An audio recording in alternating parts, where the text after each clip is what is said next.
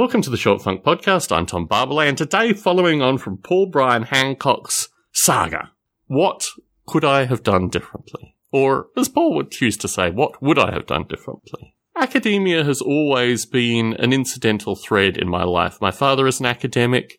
He continues to be plagued with the problems of academia.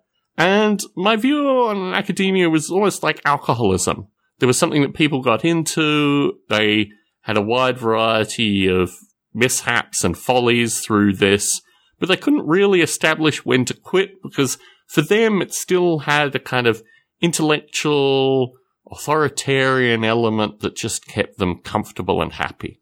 I have a few friends that are academics. I'm not completely besmirching the profession, but for me, it was never really an option. There were a few incidental glimmers, particularly associated with my physics honours supervisor, that I could get into academia quite comfortably, but it just all seemed a little bit too easy. It all seemed a little bit too like a false nirvana. And if there is any theme through my life, it is to avoid false nirvanas wherever possible. The academics that I encountered, certainly associated with my philosophy degree, were outwardly hostile. I think I've recorded a short funk on that previously. So, to become a philosophy academic would have been reasonable if I had different academics in the environment that I was studying in. Physics struck me as well as something that was interesting, but also not an environment that I really wanted to work in. Through the latter part of high school and my early time at university, I worked at a physics institution called the Research School of Physical Sciences and Engineering. I worked with a variety of scientists, most of them in their 60s and 70s, and it was an amazing opportunity to earn good money, do a lot of programming, drink vast quantities of tea, and also talk to elderly scientists. And this continues on in my life because the scientists gave me a number of books, and I have a number of cherished, primarily chemistry textbooks from their period of time in university. Amazing works vast quantities of like information that became illegal very rapidly through the 1960s. But my relationship with those academics made me realize that there was a kind of golden age of science that no longer really existed. These were like the last bastions of science in a form that ultimately not necessarily was about belief, but was about a broader philosophy that had slowly been eroded primarily through industrial, well, how would one call it? Private enterprise funding. And I felt that through my degree. The faculty where I studied physics had gotten money from jet manufacturers, laser manufacturers, and ultimately my physics degree was relating to jet related propulsion and lasers. The stuff that interested me in physics was associated with computer simulation.